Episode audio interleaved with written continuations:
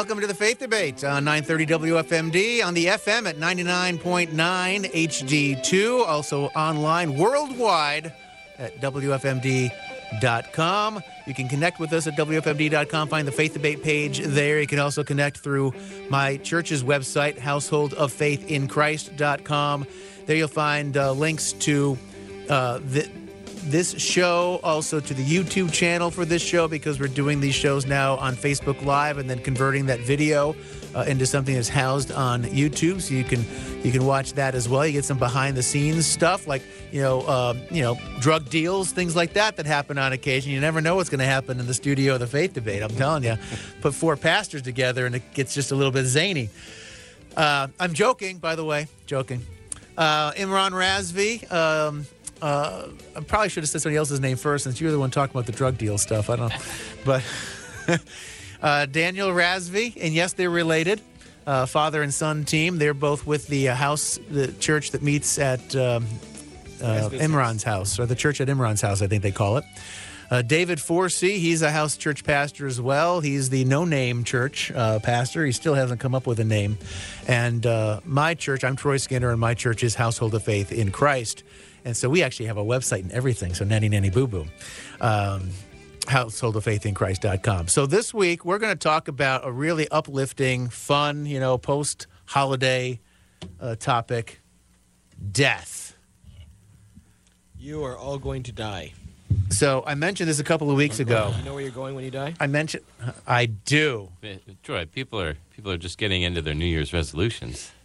Yeah, well, if you don't stick to your resolution and lose those 40 pounds, you're going to die. How's that for motivation? Oh man, I'm a tough taskmaster. To be honest, even if you lose the 40 pounds, you're going to die. it's, it's inevitable. You know, we're all going to die. And, uh, and you want to tell us where we go when we die, Daniel?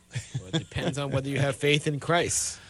If you're one of the household that has faith in Christ, that He died for your sins, that you don't have to be in hell for eternity, you're still going to die, but you get to go to heaven instead. But you must repent first. Yes. Cannot just say, "Oh, I, I believe in God." Even the demons believe in God. They're going to they're going to hell. so um, the demons know there is one God, and they believe, believe what He d- uh, does, and they know what He did, but they're not putting their faith in Him and obeying Him. But I said a big word. I said repent. David, you want to tell us what repent means? sure. Yeah. To uh, R E P E and six. Le- oh, that's not that big of a word. It's a big, le- big word in today's vocabulary when nobody knows what to repent means. Okay. yeah. Well, to to repent is to, um, in, in the context of the gospel, is to to turn from our sin, turn from uh, trusting in in ourselves and anything else, and uh, turn to Christ, uh, to trust in Him for uh, to save us, to rescue us from our sin, and um, uh, and yeah, I mean it's it, it begins with agreeing with God that we are sinners and that He's righteous, and that uh, that you know, I mean, with the understanding like we like we started, we're we're yes, we all all, all of our bodies will die, uh, all of our spirits are are eternal, um, but. Uh, but that, that eternity will either be spent with God because for those who are have turned from their sin and trusted in Christ uh, to to rescue them from their sin, or um, uh, apart from God in the sense of apart from His uh, um, from the, the glory of His goodness, but not apart from um, from His just wrath. Very well said. And I'm glad we kicked off the show that way because that helps to put things in context with what we're going to be saying. Because talking about thing, things in our world that uh, are either dead or dying, and um, it's kind of been a theme, a loose theme these last few weeks about let, let's not overemphasize things to the ultimate. So the ultimate are the concerns of what we were just talking about these last few minutes. So these aren't ultimate concerns, and yet they are important concerns nonetheless. We've seen a lot of death. I mentioned, I think it was last week, I mentioned the death of some icons like Ruth Bader Ginsburg and uh, Alex Trebek and Larry King, um, Prince Philip, Colin Powell. I'd be remiss on a station like WFMD not, not mention the uh, not so long ago death of Rush Limbaugh. Um, these are iconic figures that have died. Um, and so who knows what the eternal quest- answers to the question are for them on what we were just talking about these last few minutes. We've also seen the, you know, the, the death of history in a sense. You know, I, I jokingly refer to 1619 Project, either last week or the week before, uh, being taught in our schools. Uh, it, when I say death of history, meaning the history we've all grown up knowing and trusting and believing, uh, is, is, we're being told, no, that's not true. You need to replace it with this new version this revisionist kind of a, of a version that's based in critical race theory and and cultural Marxism or ethnic Gnosticism or whatever label you want to apply to that sort of thinking. Uh, but it's not just 1619 project being taught in schools. It's the removal of statues and monuments all around the, the, country, um, and the renaming of streets and buildings, you know, school buildings or other government buildings that were named for presidents. But now those presidents are said to have been bad guys because maybe they had slaves in their, you know, working at their household or something, and so we have to rename. So we're losing a sense of some history. There's also, I think, you know, the death of learning, not just 1619 project replacing our history, but things being canceled, like Dr. Seuss was famously or infamously uh, canceled a uh, year, year and a half ago. Um, you know, schools were closed because of the, uh, the, the dreaded Rona.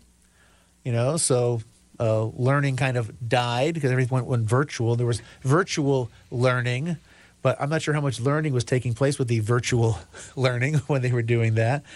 Um, so we've got these these indicators of something being broken and dead and decaying in our culture. I think these are indicators of it. Some other things I can throw out to get us get us talking about. It. But you have anything you want to say about those things? I threw an awful lot out there at once. Well, this is a dying world. When sin was entered into the world, the world started dying. And uh, as Daniel and I both uh, believe in the eschatology of the world ending soon, with Christ coming back, all these things have to come to an end so that Christ will come back and uh, we will reign with him. Yeah. Uh, probably, let me think about this. I'm going to guess that maybe in three or four recording sessions from now, we're probably going to have to get around to tackling the eschatological uh, questions because I think there's probably some nuanced differences uh, between the, the four of us in the room, and that'll be a fun fun discussion for us to have. But uh, in, in, a sense, yes, the world is is dying, but it's also um, through the salt and light that is the church, there's there's a there's a life that's that's brought into the dying world as well. And that's what we've been talking about, advocating for justice and for what's right and true and good, and trying to make a good difference. It's why we share the gospel. It's why we try to be good parents and good citizens and good neighbors. Um, so I, I I don't know that I'm taking an ultra pessimistic view. I'm not sure that you guys are either, but I. Um, that's why it might be an interesting discussion on eschatological views to, to have that. But a lot of this death and decay, it's playing out with the, I mentioned the term postmodernism, uh, I think two weeks ago and kind of gave a loose definition of what that what that means. This idea that we can't really grasp what truth is, and so then life becomes nihilistic. It becomes meaningless. There's no ultimate because you can't know what's true. So if you don't really know what's true, what's it matter if I lie? What's it matter if I do this other thing? You say it's wrong, but who's to say you're right in saying it's wrong? Who's you know? It's true for you that it's wrong, but it's true for me that it's right. So you get into this weird, it's unlivable philosophy. Mm-hmm. It really is, but part of me thinks that it's being foisted upon us because it's unlivable. It's part of the, de- the deconstructionism that's taking place. Yeah. I mean, it reminds me of last year, or the, uh, maybe more than a year ago, when mostly peaceful protests, when the bur- buildings are burning in the background, when AOC in December said, "Oh." Um, there's no real evidence of these flash mobs, even though there's video evidence of it. The, the truth doesn't bear out. What is she talking about? Because that's what you're, you're talking about. It's just absolute nonsense, and truth doesn't matter. It's whatever you feel. Yeah, uh, uh, is it Michael Brown? I think uh, the hands up, don't shoot. Uh, but right. turns out that never happened. He never said it, but that was the narrative that was you know perpetrated uh, put out there in the mainstream news forever. And, and, and I can't breathe was said by George Floyd before he even got out of the cop car. he was sitting in the in the seat saying that.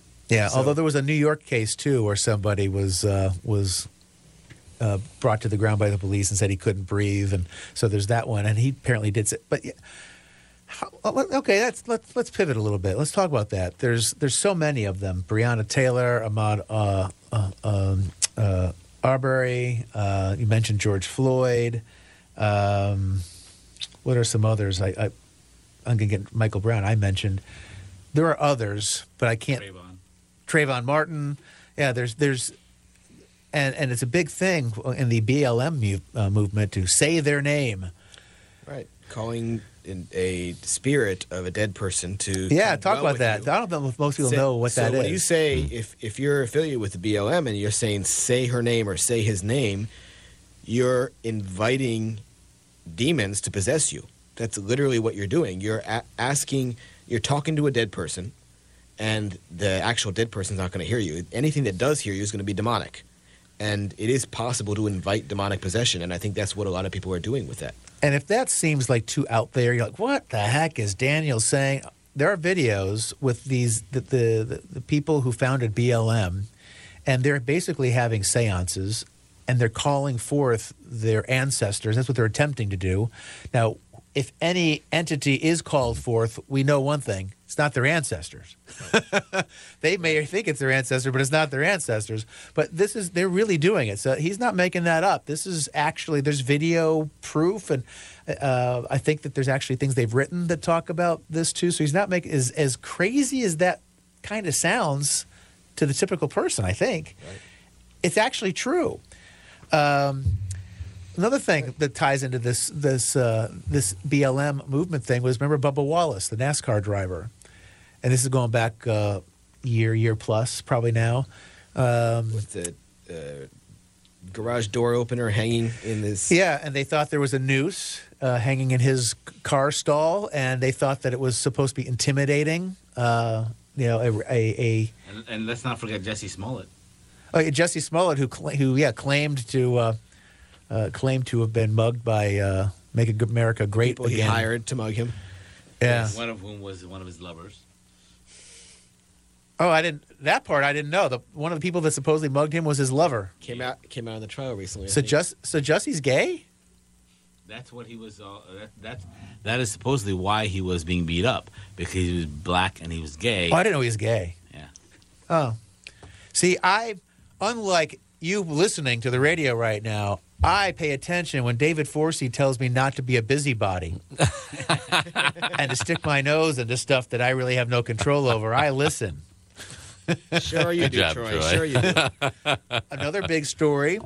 Um, and actually, the, the last time we recorded some shows for the faith debate, this show, th- this topic, this issue was like right about to happen, and but it hadn't happened yet. So we just missed the window. But this is our chance, maybe, to uh, dive into the Kyle Rittenhouse waters, uh, following the. Uh, oh, that's another name, Jacob Blake, right? The Jacob Blake shooting because he was. Uh, in his car, and, and the police shot him a whole bunch of times, which I still can't quite understand how, how he got shot so many times. But apparently, Jacob Blake did have a, a knife, a weapon on him, and so it does seem like it was a justified shooting. But how he got shot so many times still doesn't register in my he head. was he was a domestic abuser. They got the police got called for that, and he resisted arrest and went for a knife and got shot. I mean, that was that's what the police call a good shoot, meaning one that's that that there's absolutely no question about whether it was justified. yeah, no, yeah, I'm not. I'm not questioning the shoot. I'm No. just, uh, but I still that's can't get my came- head around. He was shot like saying- seven times, wasn't he? Something like that. something like that. It's it's actually pretty pretty easy to shoot a gun a lot of times in a row. Like Is it? Yeah. when I- you're when you're when you're tense and you're and, and you're um, stressed, yeah. you know, the, your your hand can just shake and start uh, Ask, shooting more. ask Alex Baldwin. But besides besides that, besides that, um, when somebody has a knife and is coming af- at you, you shoot them. They're still coming at you. Then you shoot them again. They're still moving in your direction. Unless you have a really, really powerful gun that actually hit, throws them back, like in the movies, that doesn't happen. The cops don't have guns that are going to blow somebody back ten feet. The, uh, the person is going to continue their motion forward until they're shot multiple times, and they don't have the power to move forward. And that's and and if your if your intent when you're when you're shooting a gun is to stop the person from coming at you. You know the the the zone that you're in is to just keep pulling the trigger until the person actually stops coming. So Right. Yeah, it's Alec Baldwin, by the way, right? I think I said Yes. Alex, but it's Alec. I think. I think Yeah. so. Yeah, his brother Stephen is is uh, a believer. I, I think. Right. I'm not- I don't know. I'm One of the really sure. Baldwin brothers is in a lot of those But- really cheesy Christian movies, so I think he's a I think he's a believer. I hope so. So Kyle Rittenhouse. So yeah, Kyle Rittenhouse. Let's talk about so he- him. so he goes to the um, what? it- It's it's really interesting the way these things are spun, right? So he basically drives to the next town over, which just happens to be in another state, but it's like 15 miles. It's not that far. I grew up We're in that area, Frederick. so I know how We're close in it is. Frederick. This is like me going home to Thurmont. It's it's not very far. Um, Yeah, Antioch is like right on the Illinois-Wisconsin border in Illinois, and that's where his parent, one of his parents lives, Kyle. Yeah. And Kenosha is right on the border. So that becomes on the other side. This vigilante travels to another state to go attack people. No, I mean, yeah, yes, he was in another state, but again, it's it's all how you spin it, right? So technically, that's true. He went to another state, but But he also, lived in that state because his parents were divorced, I guess, and I forget which one's which. I think the mom lived in Antioch, Illinois, and his father lived in Kenosha, Wisconsin, and so he was spending time in both places. So it was one of his two hometowns. So that- that doesn't, I don't think, get portrayed very well That's interesting. either. Yeah, I- I mean, if if it wasn't for politics, that's a case that would never have made it to trial, because you have clear video evidence of people shooting at him, people chasing him with dangerous and deadly weapons. Hit him, hitting him over the head with a Yeah. skateboard. Yeah. multiple times. Right, and so you you don't e- there's no not no question that he was in fear for his life, and so he defended himself. So that that really shouldn't have been ever on trial, um, and I think that's he, he was he was acquitted on all charges, but his life is ruined now. I mean, he's if he's um, wise, he'll probably change his name and and move to another place and be in witness protection or something. and get facial surgery. I mean, he went to Arizona State, and now you have all these groups at Arizona State that are complaining to the Arizona, we don't want a killer on our campus. He was obviously acquitted. In fact, the prosecutor's star witness is the reason that he was acquitted, because the prosecutor's star witness said, "Yeah, I pulled the gun on him, and then he shot me. He didn't shoot me till then." Yeah. Now, this is such a. Uh, if it were funny, it'd be a comedy of errors because all the things, all the dominoes had to fall for this thing to happen. First of all, you've got this big movement to defund the police because we can take care of ourselves. We don't need the police. We trust ourselves. And so you hear a 17 year old who decides that he's going to do that. And the people who are advocating for defunding the police will take care of it ourselves are the ones critical of him. So that's bizarre. The fact that the police are so afraid to uh, exacerbate an existing riot or to to spur on a riot if there hadn't been one break. The police are just standing by. They're like watchmen. They're, they don't actually ever act. It seems, and so I think they they were actually told to stand down. So that- the police would saying. actually do something, but the the the people in power, the mayors, the governors, they have asked them to stand down, and they're powerless because they're not allowed to do anything. And what I found really really amusing is at Rittenhouse's trial, there was a bunch of people outside the courthouse, BLM. There was not one black person shot. There was not one black person involved in that whole case. But BLM, Black Lives Matter, Black Lives. in, in, in fact, they're they're trying to paint Rittenhouse as some racist, white supremacist guy. There's there was one person involved in that incident that used the N word, and it was actually the guy that you know attacked Rittenhouse and, and Rittenhouse killed. I mean, he wasn't even a, a, a black person either. But it, politics, right? Because if this was really about justice and really about enforcing all of the laws and make sure we get to the truth, um, why they have this guy on the stand that had an illegal gun that he was waving around in people's faces and he didn't get arrested or charged with a single crime and he's still walking free. Now, I'm a big gun rights person. I think all guns should be should be legal all the time for everybody. You should be allowed to carry around bazookas with no registration. But the fact of the matter is, there is a law that says you can't carry in Wisconsin without uh, a permit, and you can't own a gun unless it's it you know it, you pa- pass a background check or whatever. And Handgun. or a handgun, and, and he so he didn't yeah handgun different than than a rifle. And this guy didn't do any of those things. He was obviously a criminal under those laws and was not prosecuted because he did not fit that narrative of some uh, you know guy with an AR-15 that wanted to go shoot some people, which is is total baloney. Yeah, I think that one of the um, it's almost an accidental accidental lesson that we can learn from it is you know the strength in numbers. Um, you know, he somehow got separated from other people that were there doing similar things that he was doing, and he, and he became isolated and an, an easier target because apparently he was threatened earlier, saying, "Oh, later on, if I find you alone, you know, I'm gonna I'm gonna you know teach you a lesson," kind of thing. And then they found him alone, and we can apply that to what's going on in, in, in the larger case, where somebody takes a stand against their employer because of mandates, and one employer being let go isn't a big deal. So I think we've got to do a better job if we're trying to stand for what's right, trying to do what we think is right. We've got to figure out how to connect with people who are like-minded and do it in unison, do it with some unity.